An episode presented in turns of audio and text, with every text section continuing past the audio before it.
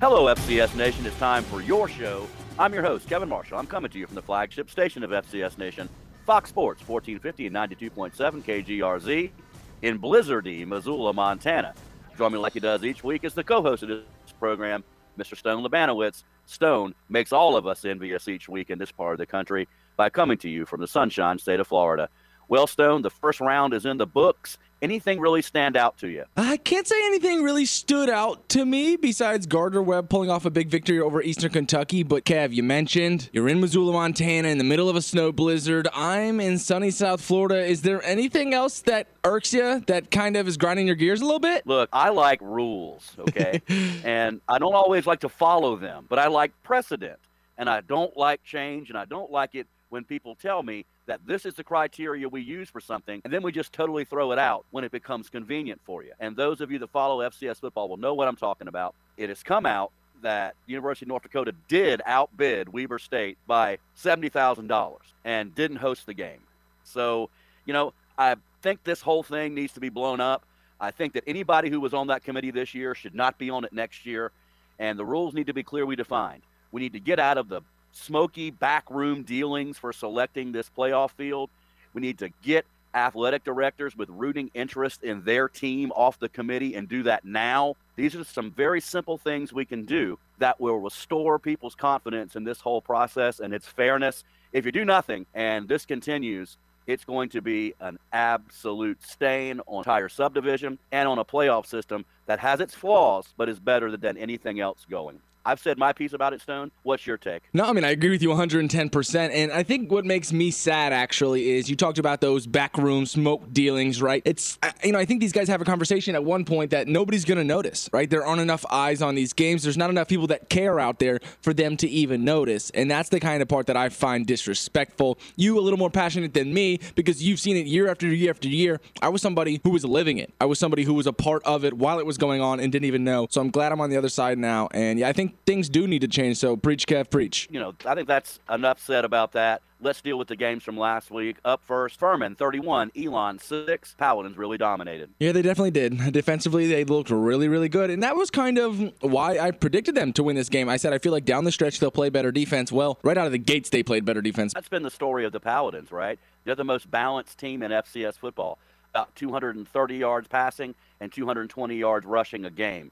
That's how you get it done. Four Paladins scored touchdowns, and they piled up 251 yards rushing and a bend but don't break defense. And they kept Elon from the 30s to the 30s and kept him out of the end zone, held him to two field goals. That's it. Furman quarterback Tyler Huff went 16 of 26 for 140 yards and a touchdown. Furman advances to play at number seven seed Incarnate Word this week. That'll be an interesting ball game. New Hampshire 52, Fordham 42. This one frustrated me, Stone. And I bet it did. I bet it did, Kev. For weeks now, I've been kind of chipping away at this Max Brosmer hype train, right? I've been trying to get on it. I feel like I'm helping put eyes on this kid because he's a baller, right? He's a sophomore, he's super young, but he does a lot of good things for this team. The offense runs through him. I've said that week after week after week. 350 through the air, three touchdowns in what was a track race of a game. UNH basically led wire to wire, but Fordham did not go anywhere. This was a great game. It was really good to watch, and the highlights were even better. Well, what frustrated me, and it really grinded my gears, is that New Hampshire just showed a complete unwillingness, an absolute unwillingness to run the ball when it was when it was warranted and necessary. There was one particular stretch where they're driving the football, could have gone up 21 points, maybe put Fordham away, had third down and one close to midfield, and they lined up in the shotgun, threw the ball, incomplete pass. Decided to go for it on fourth and one, lined up in the shotgun, incomplete pass. Now, Stone, I know that a couple of those things are music to your ears, lined up in the shotgun. You're a former quarterback, but you're a CAA team. This is a Patriot League team. On third and one, you've got an offensive line that can push them around, and you get all cute and, and stuff with it. Line up, run the ball, push people around. you've got a CAA offensive line act like it. New Hampshire advances to take on their second Patriot League team in a row when they travel to the number eight seed Holy Cross. Delaware 56, St. Francis 17. I thought this one would be closer. You did not. I did not, and there are two reasons why. One of them is Nolan Henderson, and the other is Chandler Harvin. Chandler Harvin, wide receiver for the Hens, could go play ball at a handful of FBS schools right now. He's that talented. He deserves more eyes. He needs some light shined upon him. He's that good. Nolan Henderson, super efficient. I love watching these guys play. This isn't your typical Delaware team. This team can put up a lot of numbers, and they're really efficient on offense. Nolan Henderson on third down is elite. I like this Hens team going forward, and there's a familiar foe standing right at the front door. No kidding. Weber State 38, North Dakota 31. Stone, this game featured one of the worst calls by the men in stripes you're ever going to see. I'll let you touch on that one because that's right up your alley. It's usually where you like to vent. I love it. But Kev, to me, this wasn't a game. I wasn't interested in it. They knew that they were the favorites coming into this game. They played like it early on, and they got lazy towards the end. It happens. So the scoreline's a little aggravating for me to see because I never thought UND was a threat. So I like Weber State going forward. Really tough matchup next. So you're telling me that the boys from Utah got a little conservative? I think. I think most imagine, definitely. Imagine that, right? You know, uh, uh, imagine that. But uh, look, they ran the ball. Weber State did for 330 yards and did exactly what they wanted to do in the snow in Ogden. And the game featured, like I said, one of the worst calls you've ever seen. If you haven't seen it, you need to go watch it. It's out there. And evidently, Stewart Stadium in Ogden, Utah, is a place where the laws of physics just don't apply. It's like some sort of parallel place or X Files, Scully Mulder type situation. But that let UND back in the game. They were kind of dead. Weber State was driving to go up, what have been 31 to nothing. And uh, that kind of let them back in the game, gave the Fighting Hawks uh, some reason to fight, and they did. Like you said, they got some touchdowns towards the end, got back in the ball game, and Weber State's defense needed to make a play at the end, and they did. Weber State advances to take on the number eight seed Montana State in Bozeman, and that's a rematch of a pretty good ball game earlier in the season that also had some extremely weird things happen to it. We'll get to that a little bit later on. Gardner Webb, 51, Eastern Kentucky, 41. All right, how about them running Bulldogs? 405 yards on the ground. I mean, this thing was never a game it's hard to lose a ball game when your quarterback throws for 554 yards and five touchdowns, right? yes, it is very hard. McKinney did for Eastern Kentucky. I mean, you look at that stat line and you go, wow, the Colonels probably won by three touchdowns, but they didn't. And the reason was Narii Gaither for Gardner Webb ran for 245 yards and averaged a scintillating 8.8 yards per carry. Ooh. Quarterback Bailey Fisher and running back Jaden Brown combined for another 165 yards rushing and four touchdowns. Very impressive performance for Coach Trey Lamb's Gardner Webb University running Bulldogs. And the Webb, with the victory, they move on to play the number five seed, William and Mary. Like you said, don't sleep on the Webb. Southeastern Louisiana, 45, Idaho, 42. Look, turnovers were key in this one, Stone. Southeastern Louisiana had none and got three from Idaho. That was a difference, those extra possessions. And Cephus Johnson and that southeastern Louisiana offense were the definition of balance 227 yards passing, 224 yards rushing. Idaho standout was Hayden Hatten, who caught nine balls for 209 yards and a touchdown. How he's not available to vote for on any of the postseason teams or postseason awards is beyond me. That guy's a difference maker, and he's just a sophomore. It's scary how good he could be. Montana 34, Southeast Missouri State 24. How about them Grizz, Kev? Lucas Johnson, he's been your starter all season. You guys were begging for him to come back when he was hurt. He came in. I wouldn't say he mounted the comeback, but he did his job. He did his job. You should be happy and pleased with him, but God, Montana Twitter is really, really hard to get a read on, Kev. Look, man, there's not a whole lot to do out here in the winter if you don't ski or snowboard other than to drink. So I think a lot of guys were into their cups on Saturday night, and they were doing it depressingly drinking for the first half of this ball game. But this one really just showed you, Stone, how important discipline, keeping your poise, and special teams are. SEMO had this game in the bag. Yep. They had just finished a 13 play, 65 yard touchdown drive to go up 24 to 3. And one of their offensive linemen, I don't know whether he did the hokey pokey or said one of the magic words you're not allowed to say, but he had a 15 yard unsportsmanlike conduct. SEMO had to kick off from the 20. They kick it to Malik Flowers, which is always a mistake. He took it back to the house. And man, next thing you know, it was 31 unanswered points with a Bergen Johnson punt return mixed in there. Lucas Johnson was winging the ball all over the stadium. And the Grizz did something I haven't seen them do a whole lot of times, Stone. They made some in game adjustments. They did not just continue stubbornly with their game plan if it wasn't working. So kudos to the staff, kudos to the Grizz football players. They're going to move on. They are in a trip to Fargo to take on the number three seed, North Dakota State Bison.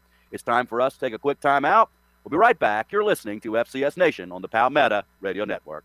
Thanks for hanging with us during the break. You're listening to FCS Nation on the Palmetto Radio Network. We're now joined by Mr. Keaton Gillogley, the play by play voice for the Montana State Bobcats. Thanks for being here, Keaton. Really appreciate it. Yeah, you bet. Happy to be here. Isaiah Ifanse comes back this week. Fresh legs should really help that Montana State backfield. Yeah, no kidding, man. What a what a journey it's been for Ifanse. You know, they they knew he was going to be out for a while, and and really because they went to the championship game last season, that kind of delayed when he was going to have uh, the procedure done on his knee. So if they had not gone to the the championship game last year, he's probably back a little bit earlier since that's so late. And as a result of being pushed back as far as he was, he's going to be coming back next year. That's the plan as of right now because the max he can play is the four games in the playoffs. And, you know, th- there was a lot of talk, and, and they knew uh, by November 1st, they knew he wasn't going to play in the Cat Grizz game. Uh, but they were coy with it. As I feel like you should be in that in that moment. So that was the question going in. But, you know, that was still a week shy of what the surgeon felt really comfortable with. And, and uh, I'm excited for him. You know, he's going to feel fresh, and this is going to be as healthy as he's been since the start of the 2019 season.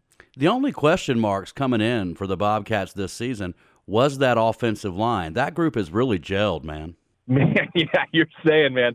Uh, I mean, it, it's funny because one of the topics of, of conversation, one of the fats to chew fats to chew on, has been, you know, who's the team MVP? Because seemingly everybody who could be considered has gone down with an injury at this point uh, out of the skill positions. And when you really think about it, I think when you really break it down, you look at this offensive line. There's a reason so many guys are averaging six, seven, eight, nine yards per carry. And when you look at that offensive line, you have to look at the guy who's the returner and a young sophomore who stepped up into a leadership role, and that's Justice Perkins. And it's been pretty impressive to watch the way they have just kind of moved together as a unit. And it's just been a slow, steady climb. Every week, it felt like they took one extra step further. They never slid back, and they're the reason that Montana State shared the Big Sky Conference championship with Sac State. It was also going to be tough to replace Lance McCutcheon, who really came on in the playoffs during that run last year and is doing fairly well in Sunday football.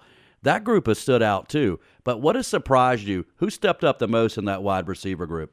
Yeah, that's uh, that's a good question. I mean, you could make the case that Marky Johnson stepped up the biggest way, but as a running back because he had almost 250 yards against Cal Poly. Um, you know, Willie Patterson really stepped into the role as the guy this year. Uh, he hasn't had a lot of big flashy numbers the last two or three weeks. You know, he's a sixth year guy. He had two broken collarbones throughout his career, but he's the guy who is, you know, the culture carrier. He's the guy who was in Elijah Elliott's ear at the beginning of the year when he was the fifth man on the depth chart saying, hey, stick with it, be ready. When they give you the ball, show them why you deserve that football. Uh, Robbie Alston has been an incredible uh, guy in the run game. He his blocks downfield are just they're magical. Uh, there's so many times when we've seen these big plays sprung, and who do you see 20, 30 yards downfield still engaging his block? It's number one, Robbie Alston. So that that stuff's been impressive. Clevan Thomas has had some nice moments as well. Um, but to watch Whit- Willie Patterson really kind of emerge as the guy after being here for six years, going through the coaching change, going through you know, a losing season, and now being here as a Big Sky champ uh, has been pretty fun. And, and, we haven't really seen them utilized a ton, at least in the air, the last couple of weeks. But I, I bet we start to see that maybe switch just a little bit as we get to the playoffs. FCS Nation, we're joined by Mr. Keaton Gillogley, the play-by-play voice for the Montana State Bobcats. You know, we've gone almost four minutes and haven't mentioned the dual head monster at quarterback. It's got to be some kind of record when you're talking about the Bobcats, right? But these guys complement yeah. each other so well, and there doesn't seem to be any envy, jealousy. It's an amazing thing. It seems to only work in the Big Sky Conference. You got Sac State doing it and the Montana State Bobcats doing it. It's really a strange thing, but it works. Yeah, and you know, as as guys started to transfer in that quarterback room after last year's Mellott became the guy. Brent Vigen was looking for somebody in the transfer portal. He knew they needed a little more experience. They needed some veteran leadership. Mellott's run last year was incredibly impressive, but he's only a sophomore. And so, regardless of how amazing he was last year, you knew there were going to be ups and downs, and you knew he was going to be in the line of fire as a running quarterback. And Brent told us early in the year, like, I don't think that there's anybody in the country that could have come here and I would have been as confident as I was in Sean Chambers being able to be the number two guy. And, you know, you look at the numbers and they don't look like number two guy numbers, uh, especially uh, in the ground game. But watching those two guys interact, watching how much they celebrate each other, the fact that both of them were injured at different points in the year, and seeing how much joy they received on the sidelines when they saw the other guy make a big play, it, it's awesome. And I think that's what really what this this FCS level is all about, man. When you get to see those two guys really celebrate each other, it, it's just it, it works, and it, and it all comes back to Brent Vigen knowing his guy and making sure he's communicating to everybody about what their roles are. And when you tell somebody what their role is, they're more willing to accept it, and that's why it's worked should be one heck of a rematch uh, with Weber State. And you just wonder, first time was Bizarro World. How can they top that? well, I don't know if it's about uh, topping it, but maybe uh, just complimenting it. You know, it was an interesting game for a couple of reasons. First of all, Weber State's got Josh Davis back, a former All American. They ran the ball for 330 yards against North Dakota, so they're a slightly different team. Now, for Montana State, they did not have Sean Chambers in that game. That was the first time they didn't have Chambers while he sat out for almost a month due to injury. Obviously, they're bringing Isaiah Ifanse back, so you do see All Americans coming back on both sides for each team. And then the other part, Weber State's not going to not going to have four bad snaps. That's not going to happen. But at the same time, Montana State's probably not going to give up two more kick return touchdowns. They really kind of revamped some of their uh, return game philosophy, and uh, that went into the bye week. So, you know, Brent Vigen had used the bye week after that Weber State game to, in his words, create some more competition on special teams. He needed guys to step up and find, you know, find the guys who were really there who could really succeed moving forward. And since then, they've been great. You know, they really held Malik Flowers in check in the uh, in the Montana game, and he's one of the great kick returners not only in, in the Big Sky but around the country. So, you know, I think that that return game and the special teams are going to be really interesting to watch. And although it's a rematch, both of these two teams are in a very different place now a month later. Keaton, we got about a minute left, and I'm a transplant to Montana too, but this is my 13th winter. What surprised you the most about moving to Montana? Oof, man, that's uh, that's a tough one. Maybe the uh, the hospitality. I I did kind of feel like as I was coming, people were going to be like, "Whoa, hey, now you're an outsider. Here's a stiff arm. Like stay stay arm's length away." And you do see some of those no vacancy hats uh, around, but no, I think the hospitality. People have just welcomed me in with such open arms, and and uh, you know, when I when I got this job, a lot of people warned me that hey, you know, this fan base, you know, they want a lot out of their broadcasters. They want a lot out of their shows. They really hold, you know, their media to a high standard because they care and they know just as much as anybody else knows. Um, and so, you know, I, I, I've been really, you know, I've been really warmed by the welcome that I've had and interacting with Bobcat Nation particularly at our cat chat shows every week and just getting to know people. So yeah, it really it, it's felt it's felt very much like home in a very very fast fashion.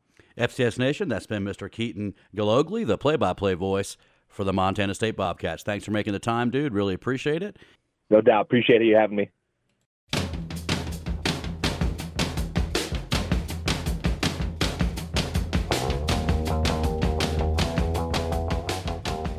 Thanks for sticking with us during the break. You're listening to FCS Nation on the Palmetto Radio Network. Well, Stone, it's now time for the preview segment. We got eight games, including all eight top seeds, some very good matchups this week. And when you look at this as a whole, you know, it's weird to do a preview segment of games and not have any clunkers in there, isn't it? Yeah, I mean that's a really good call. I, I, you know, and what really showed me that was when I had to make the picks. Right, we'll get to that segment in a little bit, but these predictions, every scoreline I have is close. Every match I have is a popcorn cracker match. Like I'm excited. First up, Delaware is at number one, South Dakota State. These teams have seen each other before. Stone Nolan Henderson looks to be healthy.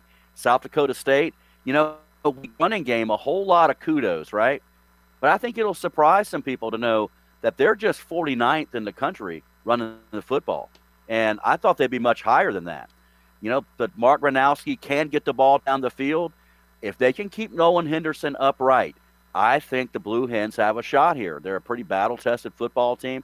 Have that win over Navy, who's a physical running team. I think if you're Delaware, you're not going to make a whole lot of hay against South Dakota State keeping Nolan Henderson in the pocket. He's mobile when he's healthy.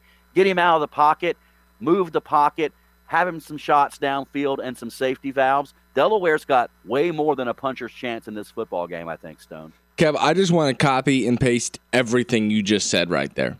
I mean, everything was on the money. This game rides on what Nolan Henderson can do to this South Dakota State defense. Can he penetrate then? Is there anybody that can handle Chandler Harvin? Keep him upright. He's really good at extending plays, getting outside the hashes, and improvising on third down. I talked about his efficiency on third down. I think it's really important coming into this game because of how good that Jack's defense is. So I'm really excited. I do think South Dakota State's going to want to play their game. They're going to be stubborn. They're going to want to run on first and second down. Mark's going to have some QB powers on some third and shorts. Like it's going to be a typical Jackrabbit football game. But I as well do give Delaware a punching chance. I love everything that you said. Richmond is at number two, Sacramento State. Richmond, I've been high on them all year, and I really like the way they play offense. They are not going to make a whole bunch of high risk throws unless they think they're there and it's advantageous to them. They move the ball around, spread it out. It's a different receiver who's leading the way for them every week. Reece Udinski throws more than five, six, seven completions. You're going to ask the young man, well, what's wrong with you? Are you hurt? The guy's efficient, gets the job done. Their running game is good enough with Aaron Dykes to be able to pick up six, seven yards on draw plays when you're in the nickel or the dime. And Sac State, two headed quarterback monster, Cameron Skattebo. I mean, you have to look at it this way, though.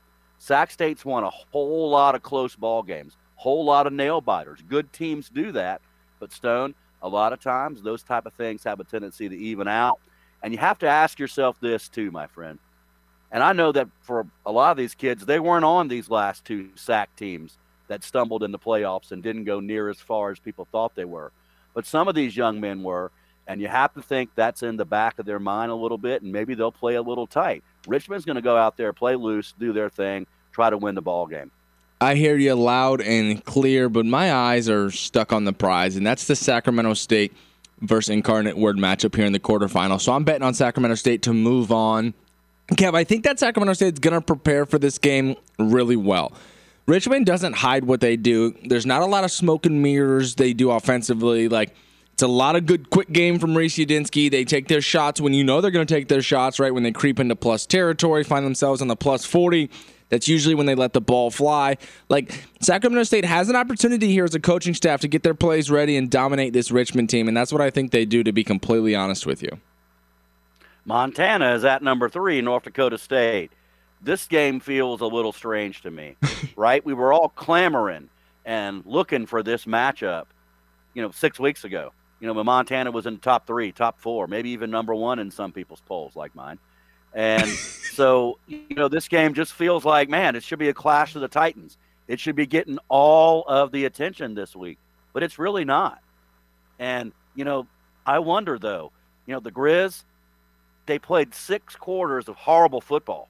Four quarters in the Brawl of the Wild against Montana State, two quarters against SEMO last week. But they sort of rounded that corner. Their defense going to give North Dakota State some problems. This will be an interesting ball game. Hunter Luepke's not going to play for North Dakota State, and Lucas Johnson is going to play for Montana. He looked healthier in that second half. He can extend the plays keep some things moving. The Grizz have just got to be able to change on the fly. The running game's not working, then drop back and throw it 55, 60 times. North Dakota State, we know what they're going to do, Stone. Line up, run the ball, try to power you out of existence. Montana defense going to have to ball the necks. This one's interesting. I don't really know where I lean myself. You can make a case for both sides, right? Like is North Dakota State just going to power their way through without Hunter Luepke? Is Montana's defensive front going to hold their own and put the game on Cam Miller's shoulders? Those are the questions that I'm asking myself. But Montana is no stranger in playing in hostile environments. I mean, they single handedly suffocated that SEMO offense. And when I say they, I'm talking about that Montana Grizz fan base. Like, that was awesome to watch. So when they go into Fargo, I think these guys are going to be more so excited that they're going into Fargo. Like, oh, finally, another hostile environment outside of the state of Montana. Like, let's go. So I think Montana's going to get up for this game. I think they're going to be ready for the challenge. I think North Dakota State missing Hunter Luepke might make the Bison try to do some fancy gadget kind of things on offense that Montana's going to be ready for. I suspect these guys are going to game plan and scheme up this North Dakota State power running game. I think Montana's shot in this game. I'm hoping that North Dakota State is favored by a lot because I'm taking Montana in the points. I like the matchup here. Weber State is at number four, Montana State. Stone, as weird as this last matchup was, and as kind of weird as Weber State's game was last week, nothing will surprise me about what's going to happen in this ball game. Jay Hill has a fine record in rematches, but they got to go back to Bozeman. And normally that would be a big advantage for the Bobcats. Cold weather team, cold weather environment. But here comes Weber State, who's just as used to it as they are. And look, Weber State, run the ball, play ball hawking great defense in the secondary, is one of the best in the country. And they don't give up a lot of yards on the ground. So, Montana State, you have to throw the ball to win, I think. I think Weber State will put eight guys in the box and and say to Tommy Mellott or Sean Chambers, you're going to have to beat us. Some teams have tried to do that, including Weber the last time, and it kind of worked for them. But you know, you can't have four safeties. You know, you got to play clean in offense, defense, and special teams. Weber State would not shock me one bit if they go on the road to Bozeman and come back with a W. I agree with you 100%. These are two of the most balanced teams left in the field. Weber State's going to deploy the same game plan. Just like you said, I mean, I don't think that's a secret. I think that they're going to make this Montana State team throw the ball. They're going to put them in second and third and longs and make things awkward for them. So I say it a lot, and I know I do, but this game's going to ride on the quarterback's shoulders, and that's Tommy Mellott. Sean Chambers coming in and handling the third and shorts, I would presume. I'm excited to see if Weber State can execute defensively the same way they did the first time out. And oh, yeah, hopefully the long snapper uh, stretches or has his cup of coffee or smokes a joint before this game because he needs to calm down and, and settle in because this is a big one in Bozeman. Gardner Webb is at number five, William and Mary. Gardner Webb, no pressure. Now, they ran the ball extremely well last week, but make no mistake, that's a passing football team. Bailey Fisher can really spin it. And William and Mary, they run the ball from so many directions with so many guys, you never know where it's coming from. William and Mary does a lot of things on offense I really like, but so does Gardner Webb. And Gardner Webb, not going to be intimidated by going to Williamsburg, Virginia, Stone.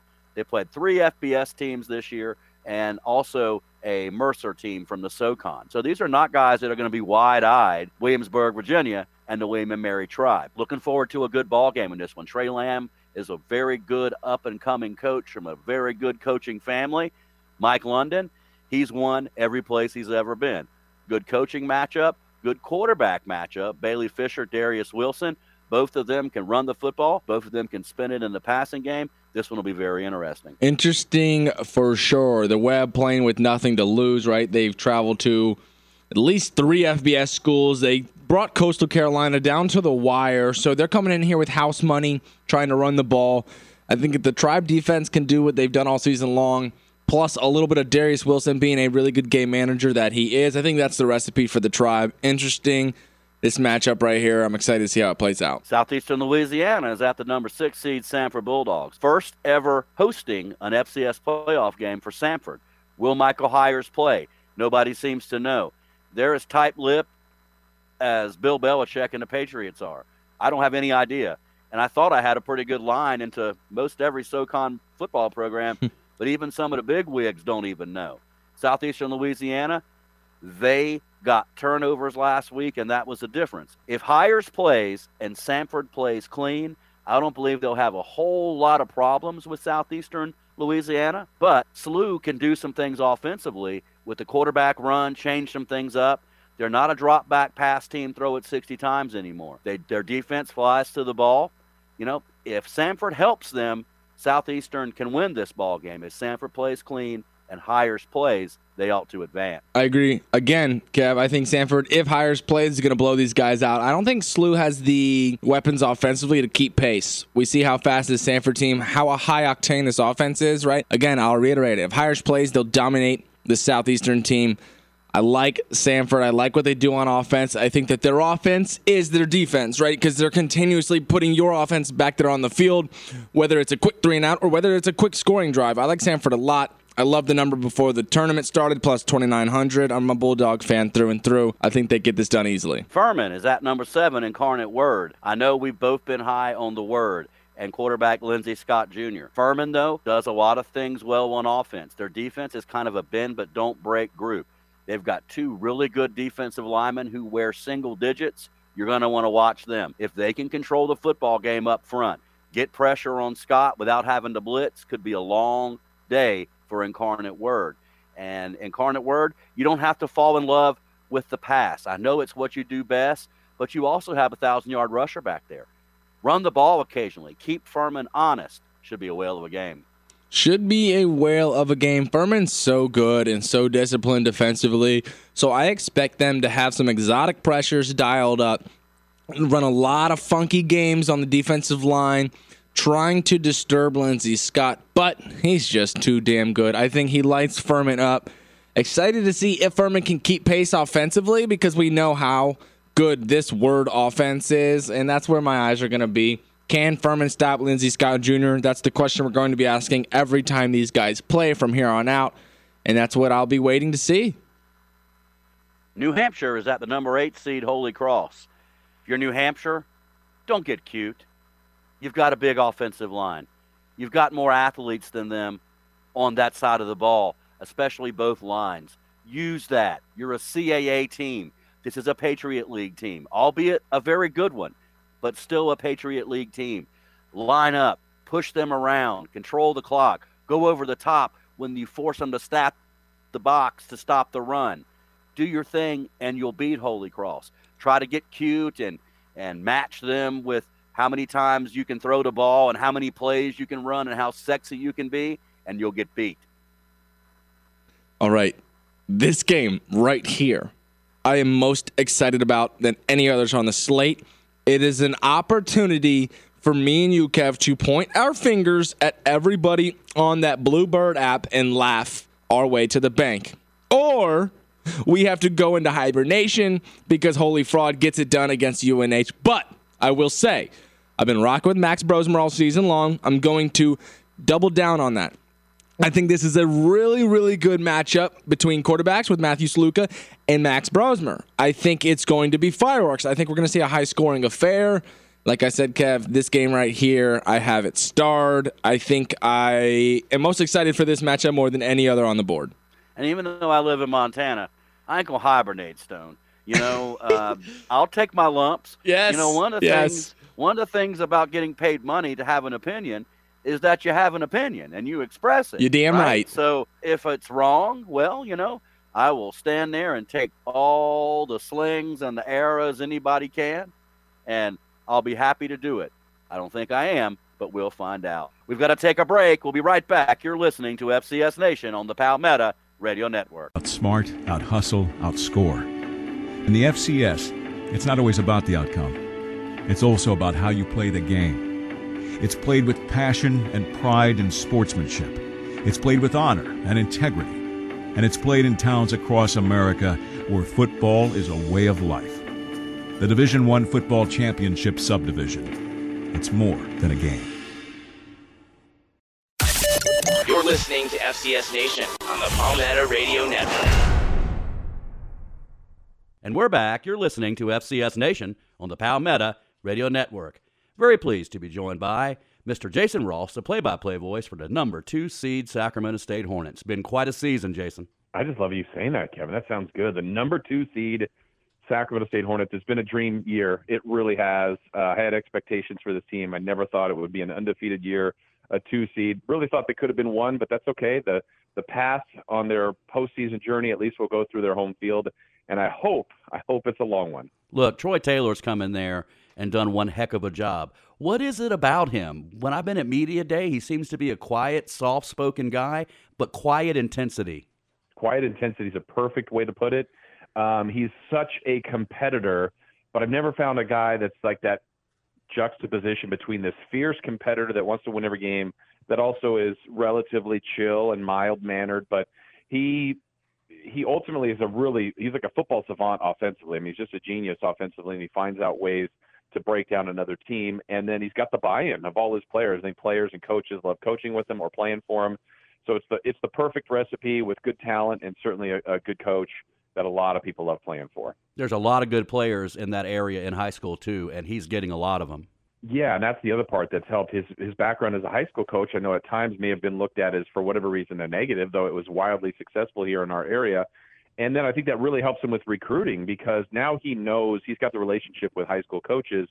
And if a certain coach is coming up to him and saying, You need to take my player, Well, he, he'll know who's selling him a bill of goods or who he can trust, and says, "Oh no, every every player this coach has sent me before has been on the up and up." So I think that has really been a big advantage in his recruiting too. And the two quarterback system, it only seems to work in the Big Sky Conference with y'all and with Montana State. What's up with that? Yeah, I know the, the old adage, which I said, look, I got I say this on my radio show. Like, if you have two quarterbacks, you don't have one. I didn't invent the phrase, but I'm going to put it away because it works. It's worked for now two full seasons. It's actually worked even better this year. Uh, Troy Taylor's never done it. To his credit, he's stuck with it. I remember the start this year. One of the first times I was with him in, in fall camp, I said, "Well, coach, I see both quarterbacks out there. Are we kind of, you know, keeping this hush hush hush?" He's like, "No, everybody knows we're doing it.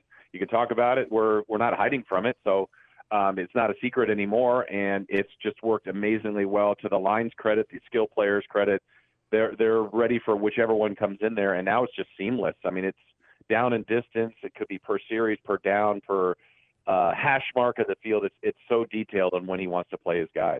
FCS Nation, we're joined by Mr. Jason Ross, the play-by-play voice for the number two seed Sacramento State Hornets. Jason, have you ever seen a guy tougher to bring down in the open field than Skattebo is? I mean, the guy just runs hard, and he's not a big guy, but he will run over you. I don't understand it. I, I like football. Obviously, the goal is to get away from someone. He is one of the few. He's had a couple of plays this year, Kevin, that have blown me away where – you know, it, he's about the three yard line, and you know he's going to score. He's got an angle, or he's got a little separation, and maybe a DB or a safety or a linebacker is coming over. He's even done it where he's looked back and seen someone come in, and he turns back into the player to get the contact, knowing he's going to fall into the end zone. He's also got guys on a side swipe where a safety's coming over. I'm just going to remind them and let them know that I prefer contact. I like contact, and in the future you may not want to hit me. Um, he's amazing, and he's he's fast, strong uh, good vision, and then the balance is incredible. The amount of times he's been hit and pinballed around that I thought, okay, well, he's at least tackled, but still a nice gain, and then he gets out of that pile and keeps going. Um, he's awesome. He's an awesome talent. I'm glad he's only a sophomore.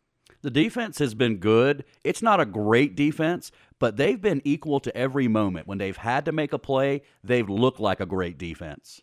Yeah, that's it. Where you know they don't have this amazing turnover ratio and the positive. They don't have a huge uh, sack total for the season, but they don't give up a lot of points. There'll be weeks where they give up some yards, but they've made it difficult for every team. And, and one of the interesting stats coming into the playoff game against uh, Richmond is, you know, their quarterback Udinski is this super efficient, high completion percentage QB, and Sacramento State's working on, I think it's 13 straight games where they've held the opposing quarterback below 60%. And the final game of the year when they played the Causeway against UC Davis, Miles Hastings had the highest completion percentage in the league and was up near that high 60s, almost 70%. And they held him below that number, even while giving up yards. So they, they are there when they need them most. They get hits on the quarterback. They tackle very well. And to your point, yeah, they've made the, the biggest plays when they needed to, and, and it really helped the team keep that perfect record. Special teams are absolutely rock solid, too. Yes. Uh, Kyle Sentkowski's a stud as a kicker. Coverages are important to any game. The returns, they do just enough. And a big moment in the Causeway Classic was when uh, the punter, Cal McGough, called his own number on a fake punt. Um, he just has a certain look, has the freedom. Coaching staff trusted him, and it was a fourth and 10, and he ran for about 20, which was a big call and a big moment. So, yeah, that's an important element that I think is honestly one of the really big bright spots amongst many uh, for this team. Now, I'm conflicted this week. Who to turn Uh-oh. down the ESPN Plus guys and listen to, either you or Bob Black. I hope people will realize – that these are two really excellent play-by-play guys. You probably never met Bob before, have you? I have not. We talked, uh, you know, do a podcast myself for Hornet Football, so I talked to him that way. I know I'm going to get to meet him this weekend. Got a lot of experience, a lot of good stories. Of course, a championship run years ago with Richmond. I'm anxious to meet him, and everybody that I've talked to that knows him uh, says says very good things about him. So yeah, it's, uh, he's seemingly a good guy that I'm anxious to meet. Both sticklers for getting the names right and getting the information right. And that's kind of a lost art, isn't it? Sometimes people just go into doing it and just go with the feel of the game. It's going to be really great to hear two pros, Jason. Well, I appreciate that. It reminds me of a story when I years ago, one of my first years with Sacramento State, we had a football player that had played for a couple of years that had pronounced we were pronouncing his name one way and then finally his senior year he said, "Well, it's actually this." And I was so hurt by that. And he's like, "Oh, it's not a big deal." I said, "It's exactly a big deal." I mean, I it's your name. I want your name to be right. I can't believe you didn't say it earlier. And um, he he was cool about it, but it bothered me that I didn't know that, and we were going off of a pronunciation guide that he said, yeah, that was actually wrong. But um, you know, I'm glad he corrected us later. And of course, I want to get. There's times where you have a, a, an error for sure, but you know, more times than not, I'm trying to at least get the names correct. FCS Nation, that's been Mr. Jason Ross, the play-by-play voice for the Sacramento State Hornets. Thanks for making the time, sir. Really appreciate it. It's always a real pleasure to talk to you. Thank you for having me.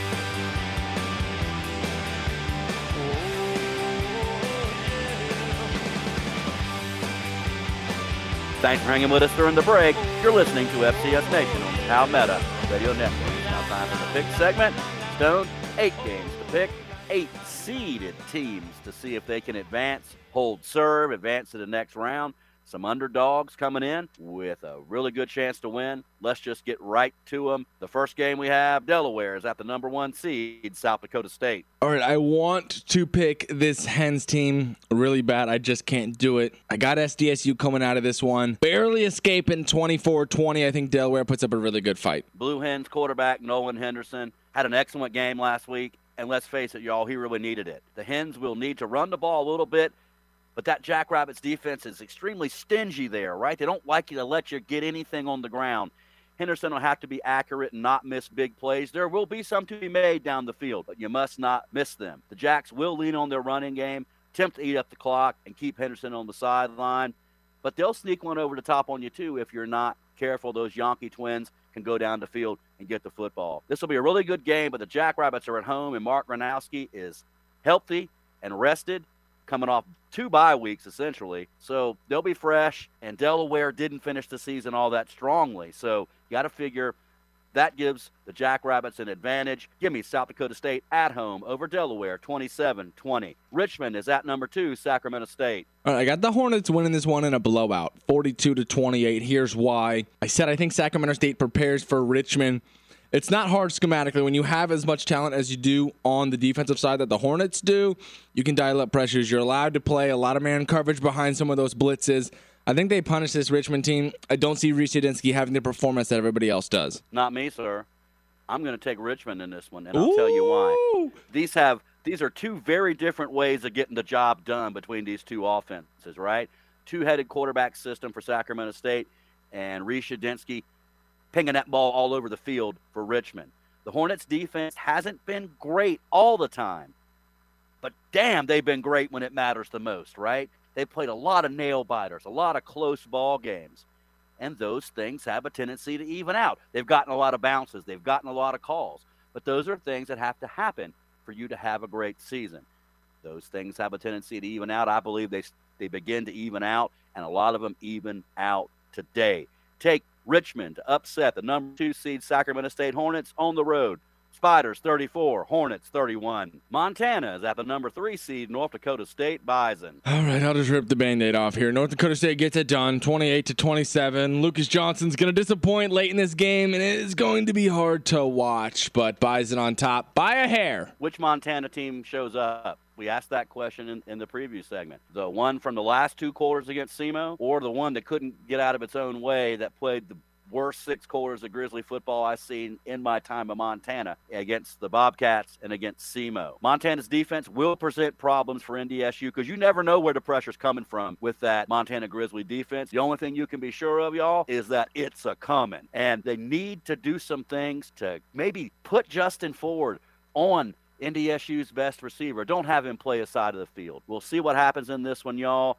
But I think Cam Miller is going to miss Hunter Luepke. He gives him a brilliant safety valve in the passing game, and that's not even taking into account what he does in the running game. Will any of that stuff matter? Probably not, because NDSU has the best offensive line in the FCS they do every year. Take the Bison at home, 28 13. Weber State is at number four, Montana State. I got the Bobcats here, Kev. 38 33 on top of Weber State. I agree but I really think you have to throw out the previous game. Rematches are wonky, and that first ball game was like real bizarro world type stuff. Weber State and Montana State are both run first teams and both do it extremely well.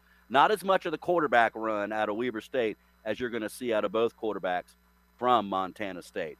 Weber will need Bronson Barron to push the ball down the field, just like that South Dakota State game.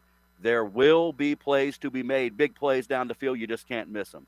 But Tommy Mellott, Sean Chambers, and the return of Isaiah Ifanse are huge for the Bobcats. I believe those three are too much for Weber here. Take Montana State Take Montana State at home over Weber State in a close, hard fought contest. Low scoring, I think, too.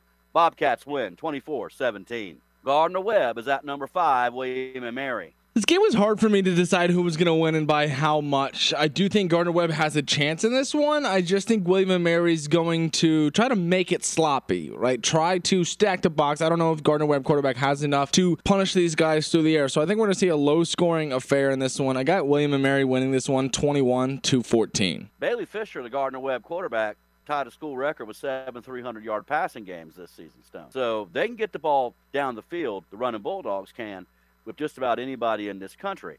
And the Webb's playing with house money, right? Nobody expected them to even make the field, much less win a road game and advance to this round of the playoffs to be playing a seeded team. Running Bulldogs have absolutely nothing to lose, and Stone Labanowitz, that makes them all Mm. very dangerous men. Very dangerous men indeed. The tribe can really run the ball and stop the run, and normally that takes you a long way this time of the year. Key will be Gardner Webb's quarterback, Bailey Fisher. If he has time, it could be a long day for the tribe. I do like William and Mary to win. But this will be close. It was tough to pick. The tribe will win it. The tribe will win at home 42 38. Southeastern Louisiana is at the number six seeded Samford Bulldogs. I like Samford here through and through. I think they put on a clinic here. Hopefully, Hiers can play. I got them winning this game 42 to 21. If Hiers plays, Samford wins. If they don't, I don't see how they can. So we don't know, and a lot of if. Take Southeastern Louisiana to win 31 20. Furman is at number seven, Incarnate Word. Not enough offense for Furman. Incarnate Words getting this one done 45 to 28. I disagree, sir. And it's not because I have a love affair with Furman. Everybody knows that ain't true. Furman can run the football. Dominic Roberto, Tyler Huff, the Paladins quarterback, can take the quarterback keepers, get some yards. Furman's defense is the best in the SoCon in the red zone. They'll bend, but they won't break. They will beat the number seven seed Incarnate Word on the road. Take the Paladins 38 35. New Hampshire is at the number eight seed Holy Cross. Bye bye, holy fraud. Give me New Hampshire. Give me Maxie Boy. 38 to 30. Bye bye bye. Crusaders quarterback Matthew Sluka, this guy's a true dual threat, and he'll need both of those threats to keep Holy Cross in this football game. I believe quarterback Max Brosmer can and will find big plays, and he won't miss them either. They'll get their yards on the ground too, will New Hampshire, and the Wildcats will win. Take New Hampshire to win 42 27. That brings us to the end of another episode of FCS Nation on the Palmetto Radio Network. FCS Nation is co-hosted and produced by Mr. Stone Labanowitz. The marketing director for FCS Nation is Miss Stacy Marshall. On behalf of all those good people, I'm executive producer and host Kevin Marshall, reminding you that life's a lot like football. You play by the rules and the penalties won't kill you. Until next week, so long, everybody.